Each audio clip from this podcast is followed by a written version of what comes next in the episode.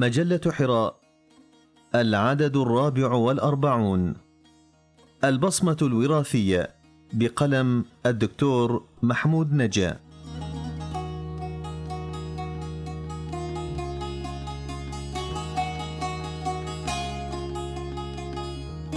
البصمة الوراثية هي الحمض النووي دي إن إيه أو المادة الوراثية الموجودة في نواة جميع خلايا الكائنات الحية، وهي التي تجعلني وتجعلك مختلفا عن الآخر، لأنها تعطي جسدي وجسدك صفاته الوراثية الخاصة به كاللون أو الطول، وكأن الله عز وجل جعل للكائن الحي تمثالا أو صورة متناهية في الصغر بداخل نواة الخلية. ولم يعرف الحمض النووي كبصمة وراثية مميزة لكل فرد إلا عام ألف وتسعمائة وأربعة وثمانين، حينما نشر الدكتور أليك جيفريز عالم الوراثة بجامعة لاستر بلندن بحثا أوضح فيه أن المادة الوراثية قد تتكرر عدة مرات وتعيد نفسها في تتابعات عشوائية غير مفهومة، ثم اتضح له أن هذه التتابعات مميزة لكل فرد، وأطلق على هذه التتابعات اسم البصمة الوراثية للإنسان، وعرفت على أنها وسيلة من وسائل التعرف على الشخص عن طريق مقارنة مقاطع الحمض النووي. ولاحقا قام الدكتور أليك أيضا بدراسة على إحدى العائلات يختبر فيها توريث هذه البصمة، وتبين له أن الأبناء يحملون خطوطا مميزة يجيء نصفها من الأم ثلاثة وعشرين كروموسوم والنصف الآخر من الأب ثلاثة وعشرين كروموسوم، وهي مع بساطتها تختلف من شخص لآخر. وتبين أنه يمكن فصل كروموسومات الأم عن الأب، بحيث يمكن استخدام كروموسومات الأب في اختبارات النسب إثبات أو نفي البنوة، وذلك بمقارنة كروموسومات الأب المفصولة من خلايا الابن بكروموسومات أي رجل لمعرفة ما إذا كان أبوه أم لا. وكذا يمكن مقارنة كروموسومات الأم المفصولة من خلايا الابن بكروموسومات أي امرأة لمعرفة ما إذا كانت أمه أم لا. في زمن لم يكن فيه للعلم التجريبي وجود يذكر أو آلة تعرف، ولم يكن بمقدور أي أحد معرفة كيف تخلق الأجنة في بطون الأمهات، أو كيف تنتقل الصفات الوراثية من الآباء إلى الأبناء عبر الحمض النووي، البصمة الوراثية للنطفة الأمشاج. بين لنا صلى الله عليه وسلم كيف نستخدم أبرز الصفات الشكلية للجنين في التعرف على أبيه الحقيقي الذي جاءت منه النطفة، وذلك من خلال علم القيافة. فقال النبي صلى الله عليه وسلم في قصة هلال بن أمية الذي اتهم امرأته بالزنا مع شريك بن سمحاء، ولم يكن له أربعة شهداء، وبعد أن تم اللعان والتفريق بين هلال وامرأته قال صلى الله عليه وسلم: أبصروها، فإن جاءت به أبيض سبطا قضيء العينين فهو لهلال بن أمية، وإن جاءت به أكحل جعدا حمش الساقين فهو لشريك بن سمحاء. قال: فأنبئت أنها جاءت به أكحل جعدا حمش الساقين. فأمر صلى الله عليه وسلم بإجراء القيافة لإثبات صدق هلال أمام المجتمع بأسره، حيث إن الملاعن قد يكون صادقا أو كاذبا، ولا يعلم الحق إلا الله الذي لا تخدعه الأيمان ولا تختلط عنده الأنساب.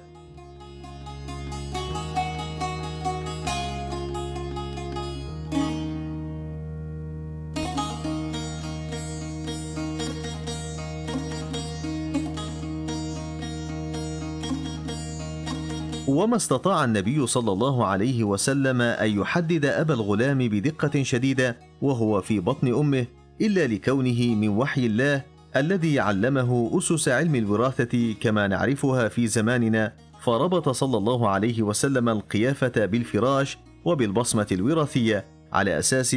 أن نصف الصفات الشكلية للولد تأتي من نطفة الرجل الذي جامع في الفراش. فأخبرنا صلى الله عليه وسلم عن الفرق بين الصفة الموروثة والصفة المكتسبة في قوله تعالى: والله أخرجكم من بطون أمهاتكم لا تعلمون شيئا وجعل لكم السمع والأبصار والأفئدة. فالعلم مكتسب والسمع والبصر موروثان من النطفة الأمشاج، ولذا قال صلى الله عليه وسلم: إذا مر بالنطفة اثنتان وأربعون ليلة بعث الله إليها ملكا فصورها وخلق سمعها وبصرها وجلدها ولحمها وعظامها، مبينا أن هناك تصويرا من النطفة قبل خلق الأعضاء، وهو ما أسماه العلم الحديث نسخ الحامض النووي الموجود في النطفة وترجمته إلى بروتينات الأعضاء. كما بين صلى الله عليه وسلم أن الصفات الموروثة تأتي من كلا الأبوين، كما في قوله تعالى: إنا خلقنا الإنسان من نطفة أمشاج نبتليه فجعلناه سميعا بصيرا. وبين أيضا أن الصفات الوراثية للولد قد تميل إلى نطفة الأب أو نطفة الأم أو كليهما، ولهذا أخذ النبي صلى الله عليه وسلم بالشبه وبين سببه، فقال لليهودي الذي جاء يسأله عن الولد كيف يشبه أباه أو أمه: وأما شبه الولد أباه وأمه فإذا سبق ماء الرجل ماء المرأة نزع إليه الولد، وإذا سبق ماء المرأة ماء الرجل نزع إليها. بل إنه صلى الله عليه وسلم بين لنا أن الصفات الوراثية منها السائد والمتنحي، وأن الصفة السائدة هي التي تستخدم في القيافة، أما المتنحية فلا تستخدم. فقال للأعرابي الذي جاء يشتكي لون ابنه: فلعل ابنك هذا نزعه عرق. فبين أن الصفة الوراثية قد تأتي من الأجداد وليس من الآباء فقط. وكما أوحى الله تعالى إلى النبي صلى الله عليه وسلم بكيفية التعرف على صاحب الفراش باستخدام القيافة علم مقارنة الصفات الشكلية، فقد أوحى إليه أيضا بما سوف يكون في آخر الزمان من استخدام الناس للبصمة الوراثية علم مقارنة الصفات الجينية. فالحمض النووي كبصمة يدل على صاحبه ويدل على أبويه، ولا عجب في هذا الإخبار، لأن الذي أوحى بالقرآن والسنة إلى نبي هذه الأمة هو الله العليم الخبير.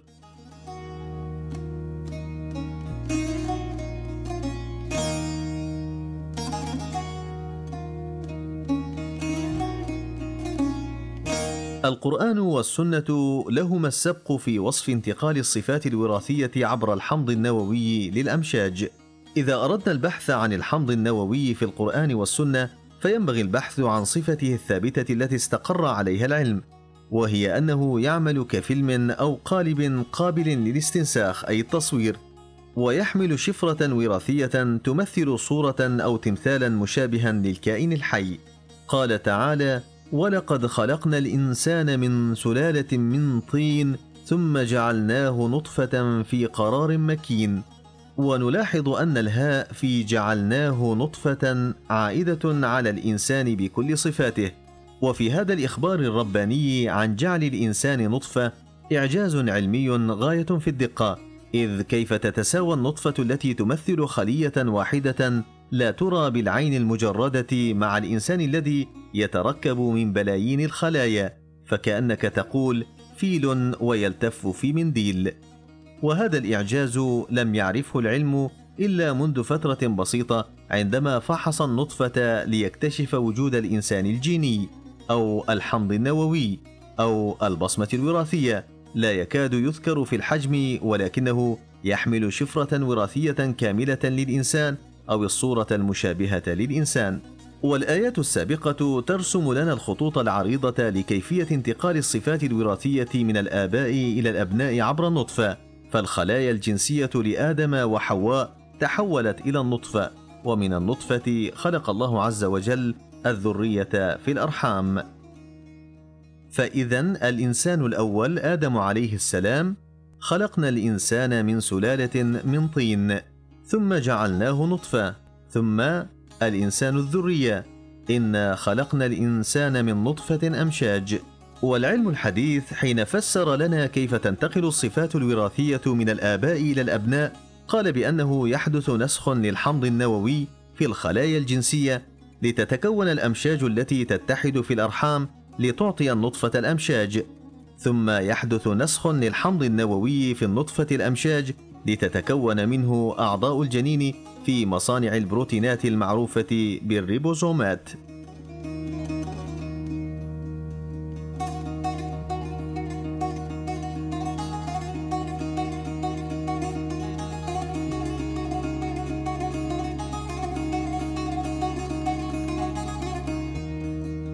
أما في القرآن والسنة فنجد كلمة أدق وهي التصوير، قال تعالى: هو الذي يصوركم في الأرحام كيف يشاء. وإذا سألنا النبي عن معنى التصوير في الآية فيقول: إذا مر بالنطفة اثنتان وأربعون ليلة بعث الله إليها ملكا فصورها وخلق سمعها وبصرها وجلدها ولحمها وعظامها. فبين أن هناك تصويرا من النطفة قبل خلق أعضاء الجسم، وهو ما أسماه العلم نسخ الحمض النووي وترجمته إلى بروتينات الأعضاء. وهذا يؤكد أن كلمة التصوير هي المستخدمة في القرآن والسنة لوصف انتقال الصفات الوراثية عبر الأمشاج. وباستخدام كلمتي الخلق والتصوير بين لنا رب العزة في القرآن الأسس العلمية للبصمة الوراثية، وهذه الأسس العلمية بترتيب آيات التصوير في المصحف كالآتي: واحد الحمض النووي يعتبر صورة مطابقة للجسد، بصمة الجسد البشري، وينتقل من الآباء إلى الأبناء عبر الأمشاج، وبالتالي فكل أفراد الجنس البشري يملكون الحمض النووي البشري. قال تعالى: ولقد خلقناكم ثم صورناكم ثم قلنا للملائكة اسجدوا لآدم.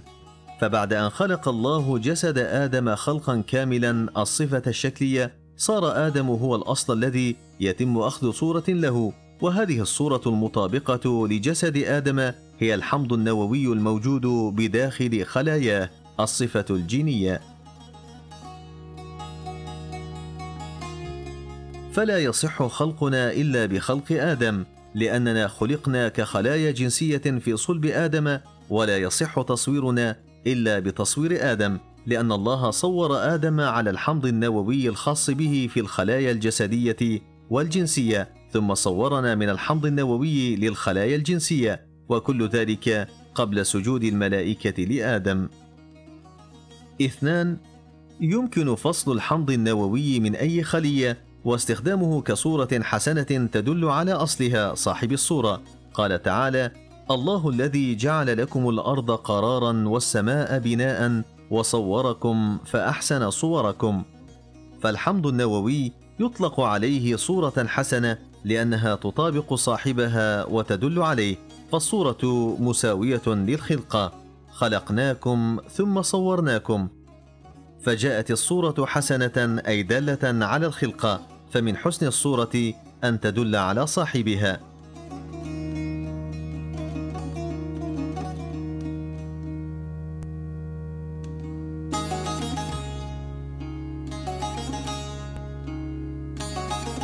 ثلاثة لكل نوع من الكائنات الحية بصمة وراثية مميزة له عن سائر الكائنات الحية، فالإنسان غير الحيوان، غير النبات، غير الكائنات الدقيقة، وبالتالي يمكن التعرف على هوية أي خلية بصمة النوع. قال تعالى: هو الله الخالق البارئ المصور له الأسماء الحسنى. فمع أن الحمض النووي يتركب من عدة مركبات كيميائية ثابتة في كل الكائنات الحية، إلا أن لها ترتيبا معينا يختلف من كائن إلى آخر، بحيث لا نجد كائنين لهما نفس الحمض النووي، ولذا يطلق على الله المصور، أي الذي صور جميع الموجودات ورتبها، فأعطى كل شيء منها صورة خاصة يتميز بها على كثرتها. أربعة لا يمكن أن يتشابه الحمض النووي لفردين من نفس الجنس البشري، البصمة الوراثية لكل فرد من أفراد النوع الواحد. قال تعالى: هو الذي خلقكم فمنكم كافر ومنكم مؤمن والله بما تعملون بصير، خلق السماوات والأرض بالحق وصوركم فأحسن صوركم. وأحد معاني أحسن هو حسن بتشديد السين بمعنى التحسين، وعليه فالآية تصف التصوير الوراثي المسؤول عن تحسين صور الذرية بحيث لا تشابه الآباء، والذي يحدث في الانقسام الميوزي المشتمل على التصالب بين الكروموسومات، فيحدث زواج بين تبادل لبعض الجينات بين كل كروموسومين من الكروموسومات الزوجية المتماثلة في الشكل، والتصالب يؤدي إلى تحسين النسل، حيث ينشأ عنه اختلاف في صفات الأمشاج الجينية عن بعضها البعض وعن الأصل، بحيث لا يشبه الأبناء الآباء، ويختلف البشر عن بعضهم، ولا توجد كلمة تصف أحداث عملية التصالب ككلمة صوركم التي تأخذ عدة معاني في لغة العرب يكمل بعضها بعضا من أجل وصف آلية التصالب وصفا دقيقا لا يقدر عليه البشر. ومجموع هذه المعاني هو ملخص آلية التصالب الذي يحدث فيه ميل وتعانق للكروموسومات مع تشقق وتقطع لبعض أجزائها لثقل الحمل على بعض أجزائها، ثم التحسين بتبادل الأجزاء المتقطعة بين الكروموسومات المتعانقة. ونلاحظ هنا أن التصوير جاء بالمعنى الثاني في لغة العرب، وهو الاختلاف، حدوث تغيير في الصورة عن الأصل، مع العلم بأن التصوير في اللغة العربية قد يراد به مطابقة الأصل فيكون المعنى النسخ والتساوي، كما أنه قد يراد به الاختلاف عن الأصل.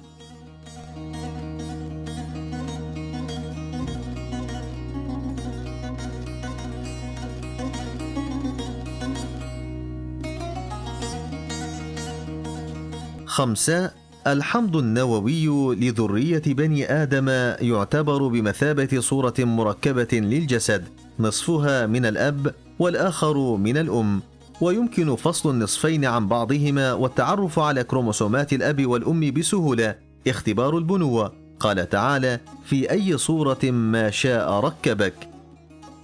والإنسان لم تتفرق أعضاؤه قط في الرحم فاجتمعت، بل خلقه الله من نطفة ثم من علقة ثم من مضغة، ولكن الذي كان متفرقا فركبه الله هو الأمشاج التي كانت متفرقة فجمعها الله معا في النطفة الأمشاج. وهذه الصورة بنصفيها المتراكبين تدل على الأصل الذي أخذت منه الصورة وهو الأبوين، وحيث إنه يمكن فصل كروموسومات الأب عن كروموسومات الأم في الحمض النووي للابن، فإن إثبات النسب يأتي من خلال تحليل البصمة الجينية للابن وكذلك الأب والأم إذا كانت موجودة، ولكن ليس ضروريا وجود الأم، وفي هذه الحالة يكون هناك شراكة بنسبة خمسين بالمئة بين الأب والابن في الجينات، وهذا يعني إثبات البنوة.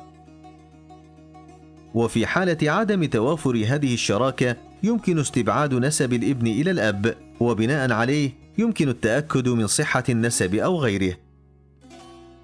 إذن فالبصمة الوراثية تعتبر رؤية غير مباشرة لأصحاب الفراش دون كشف للعورات، فكما قلت في أول البحث إذا دخلت نطفة الرجل إلى نطفة المرأة فلا يمكن أن تغادرها إذا قدر الله منها الولد، وبالتالي فإنه يمكن إمساك نطفة الوالد والتعرف عليها بداخل أي خلية من خلايا الولد. وإذا كانت القيافة تعتمد على علامات الوراثة الظاهرة وهي طريق ظني، فإن البصمة الوراثية تعتمد على علامات باطنة وهي تحليل عوامل الوراثة المشتركة بين الولد والأب. وفي الحقيقة الأخذ بالبصمة الوراثية الصفة الجينية هو الأقوى وهي الأصل، والقيافة أي الصفة الشكلية تابع لها. فكما رأينا في حديث هلال بن أمية أن النبي صلى الله عليه وسلم اكتفى بثلاث صفات شكلية في ممارسته للقيافة، وهذه الصفات الشكلية الثلاثة لا تعبر إلا عن ثلاث صفات جينية على الحمض النووي. وكلما رفعنا عدد الصفات الشكلية المستخدمة في المقارنة كلما أمكننا التعبير عن عدد أكبر من الصفات الجينية على الحمض النووي، بينما إذا استخدمنا الحمض النووي أي البصمة الوراثية فإنه يمكن لنا أن نحيط بكل الصفات الجينية، مع العلم بأن لكل صفة شكلية صفة جينية مقابلة على الحمض النووي، فكأننا بالبصمة الوراثية عقدنا مقارنة كاملة بين كل الصفات الشكلية للولد وأبيه، ولكن من خلال الصفات الجينية المقابلة للصفات الشكلية،